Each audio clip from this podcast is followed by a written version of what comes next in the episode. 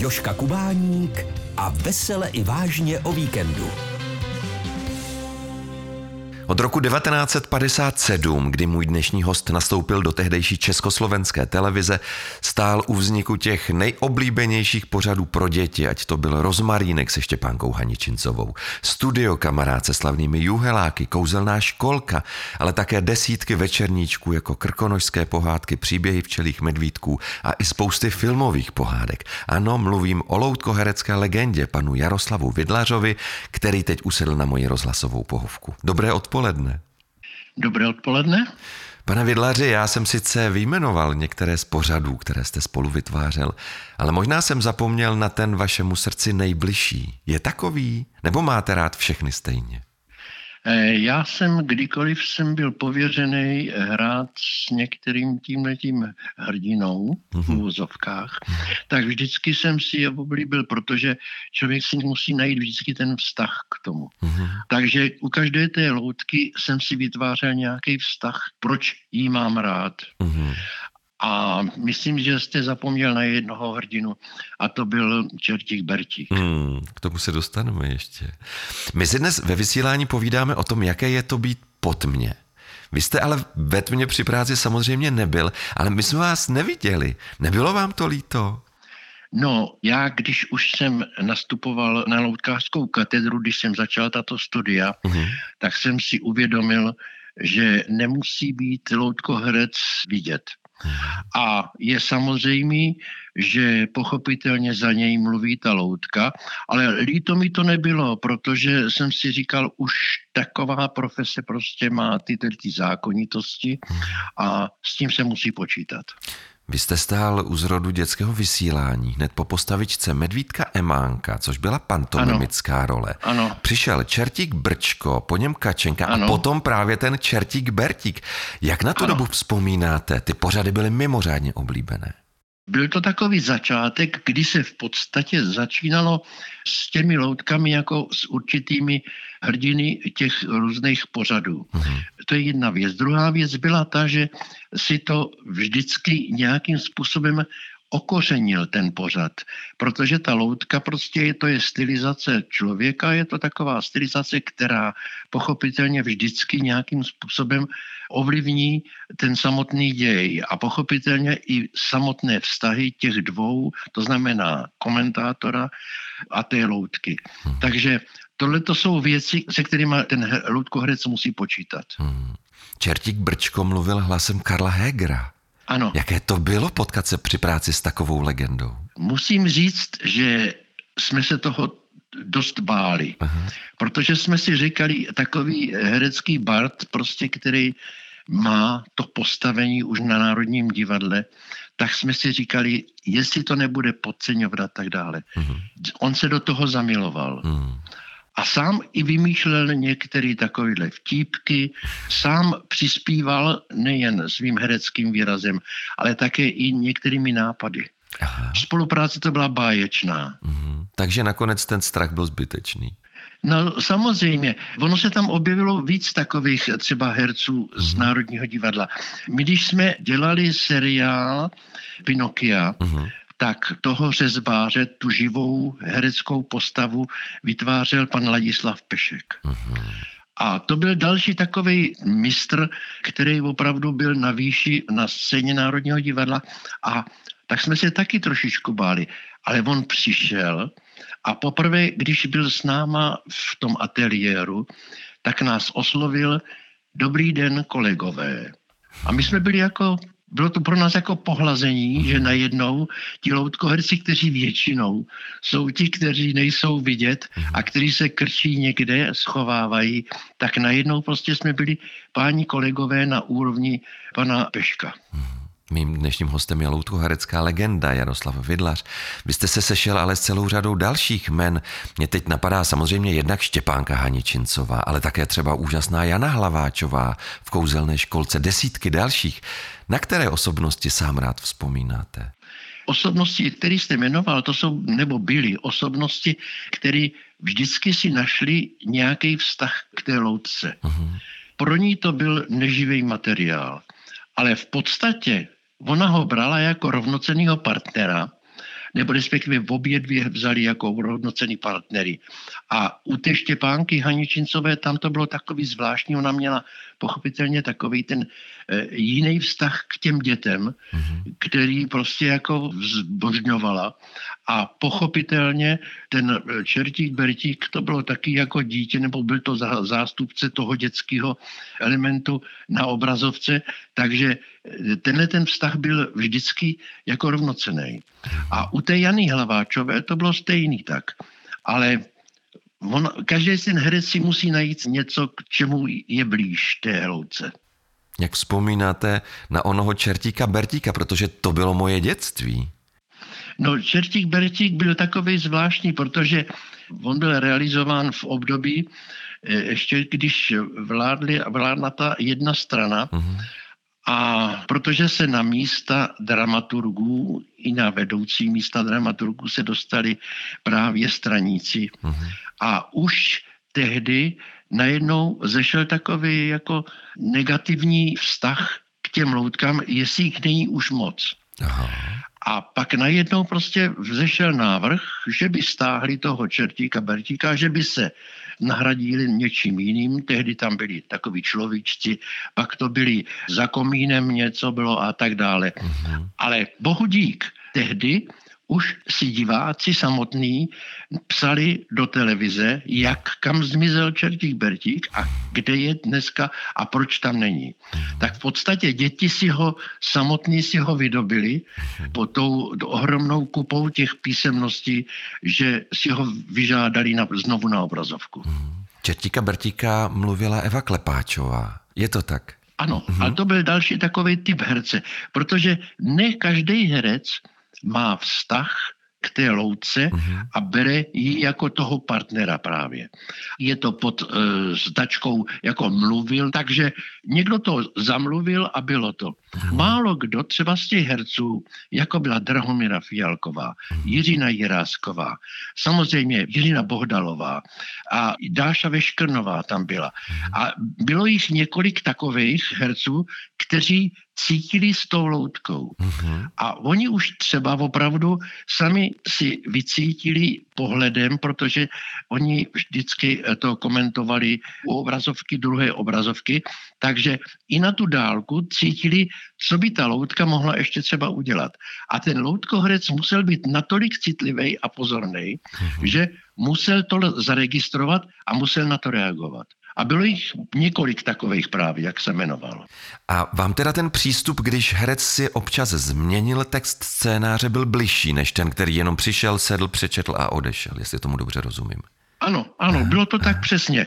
Ano, že jenom zrealizoval prostě text a šmidra. Mm-hmm, a hotovo. Mm-hmm. Já se nemůžu nezastavit u studia Kamarád a legendárních juheláků, ano. které na obrazovce vídáme od roku devatenáct osmdesát. Vzpomínáte si, co jste říkal na postavy v životní velikosti poprvé, když jste je viděl po všech těch malých postavičkách? I když původně výtvarník Stanislav Holý je navrhnul jenom do půl pasu. Ano, mm-hmm. já jsem měl to štěstí, když tehdejší vedoucí dětského vysílání byl kamarádem Standy Holýho. Mm-hmm. A on ten Standa tehdy přijel, mám pocit, že z Japonska mm-hmm. a někde tam viděl Sesame Street, asi, myslím si to. A že se tím natchnul tak, že přivezl prostě svůj nápad sem do Česka. A máte pravdu, on přišel s návrhem, který byly ty loutky, jako v tom seriálu Sesame Street, tam jsou do půl pasu. Uhum. A my jsme tehdy spolupracovali s manželama Lhotákovejma, uhum. To byli taky absolventi loutkářské katedry a oni přišli s nápadem a přišli s návrhem, že by mohli mít nohy a že bychom to mohli hrát černým divadlem uhum. A byla by to celá postava už. Tak jsme na to přistoupili, Standa Holý prostě to namaloval, nakreslil prostě návrhy, vyrobilo se to a najednou to byly celý postavy. Uhum. A bylo těžké vymyslet tu technologii vodění loutek? Ano. Protože vy jste tam byli tři, že jo, v, v jedné postavě. Původně jsme tam byli tři a pak jsme to zredukovali a byli jsme na to dva, protože ten loutkoherec, který hrál s hlavou a rukou, tak ještě si nazouval nohy uhum. A bylo to jako prostě takový papuče to byly a uhum. Že hrál i s nohama. Takže tam se to zredukovalo na dva loutkoherce. A jak se to dělá, abyste si při vodění jedné loutky nepřekáželi, když jste tam tři? Jelejte se, to je takový zvláštní cit, který musí mít ten loutkář. A to je otázka jednoho a toho, kdo mluví za tu loutku a pochopitelně ti dva, kteří musí na to reagovat. A teď se každý sleduje z těch dvou, kdo asi třeba gestikuluje, jak hraje hlavou a tak dále. A ten druhý se mu přizpůsobuje. Ale někdy je to taky i v obráceně. Mm-hmm. Takže to je taková souhra, která už je taková jako, to je takový jako profesionální manželství. Mm-hmm. Že s tím člověkem musíte mít soucit, respektive on musí mít soucit a cit pro to, aby reagoval v tu dobu, kdy má na to prostě právo nebo kde. Já jsem hrál, celou tu dobu jsem hrál s kolegyní Janou Prachařovou mm-hmm. a my jsme si v tomhletom strašně rozuměli. Mm-hmm. Protože jsme se sledovali navzájem. Mm-hmm. Takže když tam přišel nějaký nový element, některý nový kolega, tak to nebylo úplně to nejlepší, než jste se sladili. Je to tak? Máte pravdu. Mm-hmm. Je to vždycky otázka opravdu, že ten loutkohrec musí cítit s tou postavou samotnou. Mm-hmm. Ale jakmile jenom posloucháte text a že od to nějak v úvozovkách odgestikulujete, mm-hmm. nebo nějakým způsobem mimikou zahrajete, tak je to takový fádní, respektive, že to je nenaplněný. Mm-hmm. Loutkoherec Jaroslav Vidlář, to je jméno mého dnešního hosta. Byl jste u toho, pane Vidlaři, když se vybírali hlasy, které budou postavami Jú a Hele promlouvat? Musím říct, že tohleto to všechno bylo na bedrech dramaturgů. Sami si to zvolili, ale je pravdou, že tehdy ještě bylo takové období, kdy byla zvlášť loutkoherecká skupina. Já jsem měl tu čest, že jsem byl jako vedoucí té skupiny a že si mě vždycky zavolali a že vždycky tohleto se mnou zkonzultovali. Ale musím říct, že valnou většinou, že se strefili. Ať už to bylo Milan Neděla, ať už to byl Jirka Lábus, ať už to byl potom Ota Jirák, Skalníková. To byly prostě typy lidí, kteří jednak Jirák, Skalníková, absolventi loutkářské katedry. Takže ty měli ten cit. A Jirka Lábus prostě to je takový zvláštní tvor, který prostě se přizpůsobí a opravdu vám vždycky vyhoví a je s ním ohromná domluva. Mm-hmm. Český rozhlas Zlín. Já si pamatuju, že hele, původně mluvil Milan Neděla, vy jste to teď vzpomněl, ano. Ale mě překvapilo, když jsem se na dnešní rozhovor připravoval, že chvíli to byl, když byl pan Neděla hospitalizovaný, se uvažovalo i o Jaroslavu Moučkovi. Namluvil vůbec některý díl? On ho dělal asi dvakrát nebo dvakrát. třikrát ho mluvil, protože se zkoušelo asi to hlasové zabarvení, jak asi má ten Milan Neděla. Ovšem je pravdou, že ten pan Moučka, ač byl dobrý herec, že neměl takovej ten cit pro tu loutkohoru, aby si třeba vyvzpomněl na nějaký takový gegy, který tam patřili a tak dále. Uhum. To ten Milan Neděla opravdu na tohle měl, měl cit. Uhum. Jako má dneska pochopitelně ten Lábus a Jirák uhum. A tak dále. Právě volba nakonec na začátku osmdesátých let padla na Otu Jiráka, který mluví hele ano. dodnes, jak říkáte. Ano. Ale víte, co by mě zajímalo, pane Neděla zemřel až v roce devadesát sedm. Nevíte, proč se už k mluvení postavy nevrátil? On to odmítnul. Aha. On to ze zdravotních důvodů to odmítnul, ah. respektive se omluvil a řekl, že to dělat nemůže. Uh-huh, uh-huh. Tak, to je jasný. Uh-huh. Potom to pochopitelně převzal Ota Jirák. Ano. Dramaturgině Studia Kamarád Anna Jurásková v jednom rozhovoru říkala, že vznik Jú a Hele byl nesmírně těžký porod. A potom to potvrdil i další z dramaturgů pan Chalupa. Víte proč? Já si myslím, že to byla taková trošičku už u některých dramaturgů averze. Že najednou by vznikly prostě takovéhle dva typy, které by opravdu mohly vládnout uh-huh. tomu dětskému vysílání. Ono se to taky tak potom stalo, pochopitelně. Uh-huh. Ale, ale přesto od těch dramaturgů to byla taková samozřejmě, byla to konkurence. Uhum. A tam se muselo hodně bojovat. Ale my jsme měli tu výhodu, že tehdy ještě tam byl zástupcem vedoucího Míla Doubrava. Uhum. Výborná osobnost, která taky přišla na některé takové vtípky, které mohli potom reprodukovat juhláci. Takže ten to tam prosadil. Ale nebyla to jenom jeho vliv. Oni potom tlačili ještě ty ostatní, kteří chtěli pro ty juhláky psát, takže ano. Určitý čas to byl takovej. Uh-huh, uh-huh. A k Plyšové dvojici Ju a Hele patřil i Mův, ale svého času také Harry Showman ve vynikajícím ano. podání Jiřího Císlera.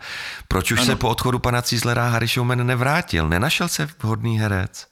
Já už opravdu jsem tehdy neměl tu možnost do toho zasahovat. Uhum. A to si všechno už dělali, všechno dramaturgové samotní. Uhum, uhum. Jenomže nikdo nepochopil a nikdo se nás na to taky neptal jako loutku herců, jaký má vztah pan Císler třeba k té postavě. Uhum. A to byl další takovej typ, který si vymýšlel a byl opravdu několika násobně povahově jiný. Mm-hmm. On totiž dnes už jenom ten Harry Showman bohužel už jenom takhle křičí, mm-hmm. zpívá sice, ale křičí, mm-hmm. ale na mnoha místech ten pan Císler, on prostě byl i poeta. On totiž byl muzikant a on měl třeba pochopení pro muziku. A on byl i poeta v některých situacích, kde se prostě najednou objevila ta přesnost, ale že byl takový pestrej, uh-huh. pestřejší. Uh-huh, uh-huh. Rozumím, rozumím. Na mé rozhlasové pohovce si dnes povídám s loutkohercem Jaroslavem Vidlářem, ať nezůstaneme jenom u Studia Kamarád. Já jsem na začátku vzpomněl třeba Krkonožské pohádky, které zvítězily v anketě o nejoblíbenější večerníček. Vy jste vodil postavu Sojky. Ano. Jak vzpomínáte na toto natáčení? No, vzpomínám na to natáčení, protože dělalo se to v ateliérech na Barandově a samozřejmě ta Sojka, která jenom lítá, to znamená, že byla jenom vyrobená ve formě marionety uh-huh. na nitích, na silonech, takže se musela hrát ze zhora. No, byly tam situace, kdy jenom na dva záběry třeba přiletěla Sojka k panu Peterkovi, prolesla nějaký, nějakou repliku prostě a odletěla. Hmm. A pochopitelně musel se postavit nějaký most nebo nějaký zařízení, na kterým já budu stát hmm. a budu prostě hrát. No, dělalo se to tak, dnes už to můžu říct, že se třeba postavili dvoje štafre, na to se dala fošna. Já jsem se postavil na fošnu prostě a musel jsem hrát tam odsud. Bezpečnostní, jako jakýkoliv věci prostě se pomíjeli. Ale ono to muselo tak být, protože to bylo po pragmatické stránce, to muselo se tak vyrobit. Nedalo se nic dělat. No ale nikam, nikde jsem nespadl, takže se to všechno provedlo. Ale může to být ta vaše práce pěkně nebezpečná. Teď narážím třeba na natáčení pohádky Zlatovláska. Tam taky mohlo dojít k tragédii při natáčení scény s mraveništěm. Prozradíte, o co tam šlo? Tam šlo o to, že jsme tam měli pana pyrotechnika, který dostal za úkol, že musí vzplanout to mraveniště. Hmm. No a on si to vzal teda opravdu k srdci. A tehdy to něčím polil, prostě pak to škrtnul a moje kolegyně Jana Prachařová, tam jí uhořela jedna část bundy, uhum. takže se to stalo prostě takový jako v tomhletom směru nebezpečný. Ale vydrželi jsme to a museli jsme to udělat, protože to tak předepisoval scénář. A stalo se i vám, že jste se dostal do nebezpečné nebo hodně nepříjemné situace a teď nemyslím zrovna Krkonožské pohádky, o tom už jste nám vyprávěl. No, helejte se, někdy se stávalo, že třeba některá loutka, ku příkladu většinou to bylo ve školce, mm-hmm. že s Františkem jsem se musel krčit za nějakým prostě elementem, mm-hmm. který byl velice úzký. Mm-hmm. Je pravdou, že se několikrát stalo, že se muselo, pochopitelně se to muselo opakovat, protože mě bylo na některých místech vidět. Mm-hmm. Takže mnohdy jsem to i já pokazil svojí postavou, že jsem vylezl s rukou či s tělem mm-hmm. a že se to muselo opakovat. Já jsem se někdy dočetl, že při natáčení Vodnických pohádek jste musel do rybníka v dubnu. Ano. To muselo být taky dost hrozné. To byla paní režisérka Vlasta Janečková, mm-hmm. která nás ubezpečila. Říkala, Maximálně, chlapci, půjdete tak po kolena, možná o něco vejš do vody. Jenže pak přišel pan kameraman a řekl, nepřipadá v úvahu, pánové tam musí prostě celý, takže jsme tehdy museli opravdu, bylo to v dubnu a museli jsme prostě do rybníka, ale je pravdou, že ten trik samotný vyšel bezvadně a že jsme to obětovali, teda to zdraví, ale byli tam skvělí kostyméři, kteří nás zabalili hned prostě mm-hmm. potom, že to bylo perfektní. Mm-hmm. Vy jste, pane Vidláři, z televize před dvěma lety odešel. Byl jste jí ano. věrný neuvěřitelných šedesáti tří let. Stýská ano. se vám?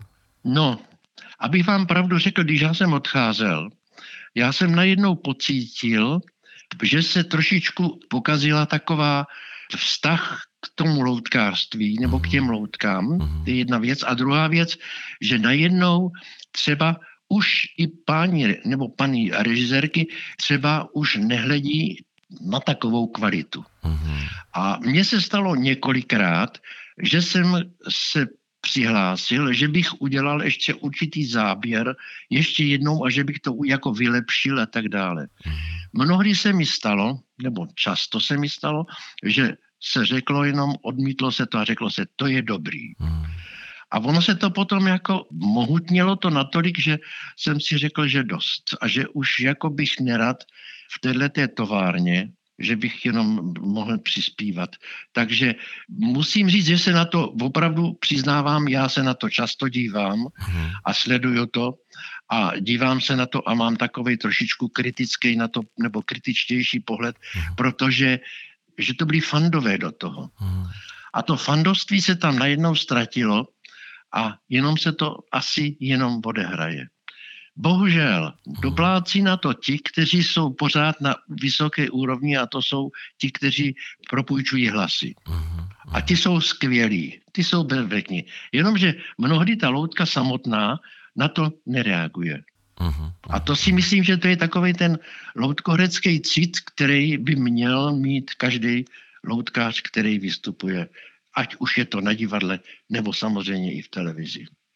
Mou dnešní milou návštěvou je loutkoherec Jaroslav Vidlář.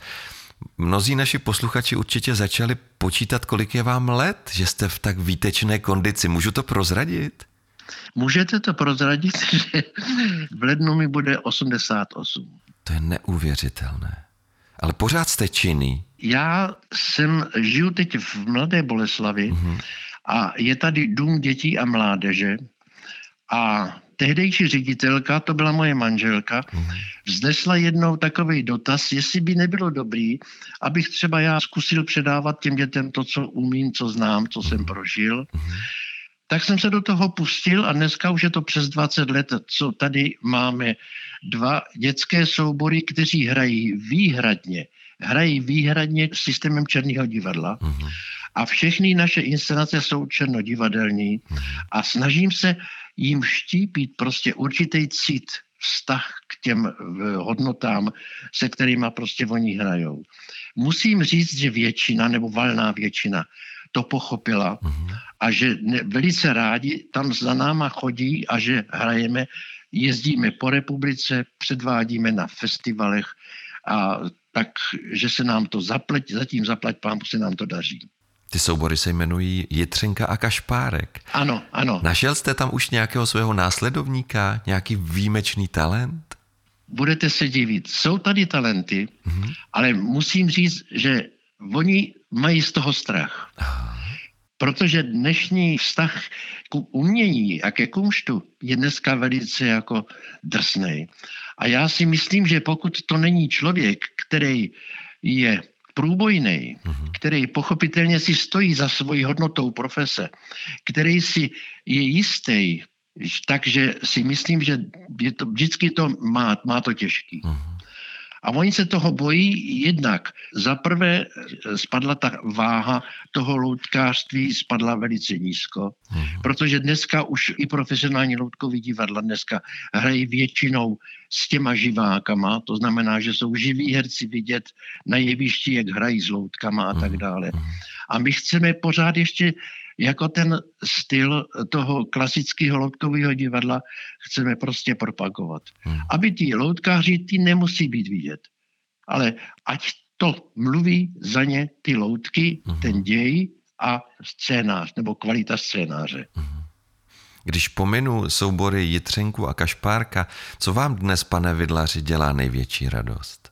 No, největší radost mě dělá, když se podívám na některé věci zpět a když si na ně vzpomenu a jsem šťastný, že jsem je prožil. Já jsem prožil jeden takový, jeden zvláštní takový zážitek, když v období nesměl režírovat pan Jiří Krejčík. A vedoucí filmového oddělení tehdejšího, pan Hoffman, poprosil Jiřího Krejčíka, jestli by nechtěl si udělat loutkový seriál. Bylo to o nějakým Kocourovi. A my jsme se tehdy opravdu strašně báli, protože my jsme věděli, jaký pan režisér Krejčík je. A tak jsme si říkali, no, jestli to přežijeme, bude to bezvadný. Musím říct, že pan režisér Krejčík ukázal, na jaké vysoké úrovni, profesní úrovni prostě je. On přišel tehdy a řekl, helejte se, já tomu loutkoherectví nerozumím, ale já vám vždycky řeknu svoji hereckou představu a vy to transponujete do toho loutkářství nebo do těch loutek. A tak jsme si rozuměli celou tu dobu, a byl skvělej, výjimečnej. A bylo to prostě takový poučení, protože jeho nápady, jeho názory a vůbec povídání o kunštu, to bylo období nezaplacení. A když jsou v televizi vaše večerníčky, tak se díváte? Vzpomínáte? Jo, dívám se, taky to víte, že jo. To víte, že jo. Že si vzpomínám, protože člověk si tam promítne to zákulisí a samozřejmě vzpomene si na svoje kolegy, kamarády a tak dále. To jsou prostě některé osobnosti, na, který, na kterých jsme do určité míry postavili ty seriály. Jednou z osobností byl třeba architekt Ivo Houf, který jako výtvarník, architekt, vždycky postavil celou tu inscenaci nebo celý ten seriál na tom, že byl znalec i filmového umění. Mm-hmm. Takže tam hrálo velkou roli jeho umění výtvarné, jeho umění architekta, jeho umění ještě filmaře. Mm-hmm. A to byla taky taková osobnost, která dělala několik i pohádek normálních s paní režisérkou Janečkovou, ale my jsme s ním udělali hodně seriálů loutkových, na který já většinou do, rád vzpomínám. Pane Vidlaři, já vám moc přeji, aby těch vzpomínek bylo pořád hodně, ano. Aby vás pořád bavil svět a na závěr vám i se všemi posluchači moc děkujeme za naše dětství, protože bez vás by bylo o hodně chudší. Já vám moc děkuju za prvé a za druhé pozdravuji všechny posluchače a přeju jim, aby měli vždycky ten nejkrásnější zážitek i z těch seriálů, který jsme vyrobili. Děkujeme. Mým dnešním hostem byl legendární český loutkoherec Jaroslav Vidlař. Děkuji za to, naslyšenou. Mějte se moc hezky. Český rozhlas Zlín. Rozhlas naší Moravy.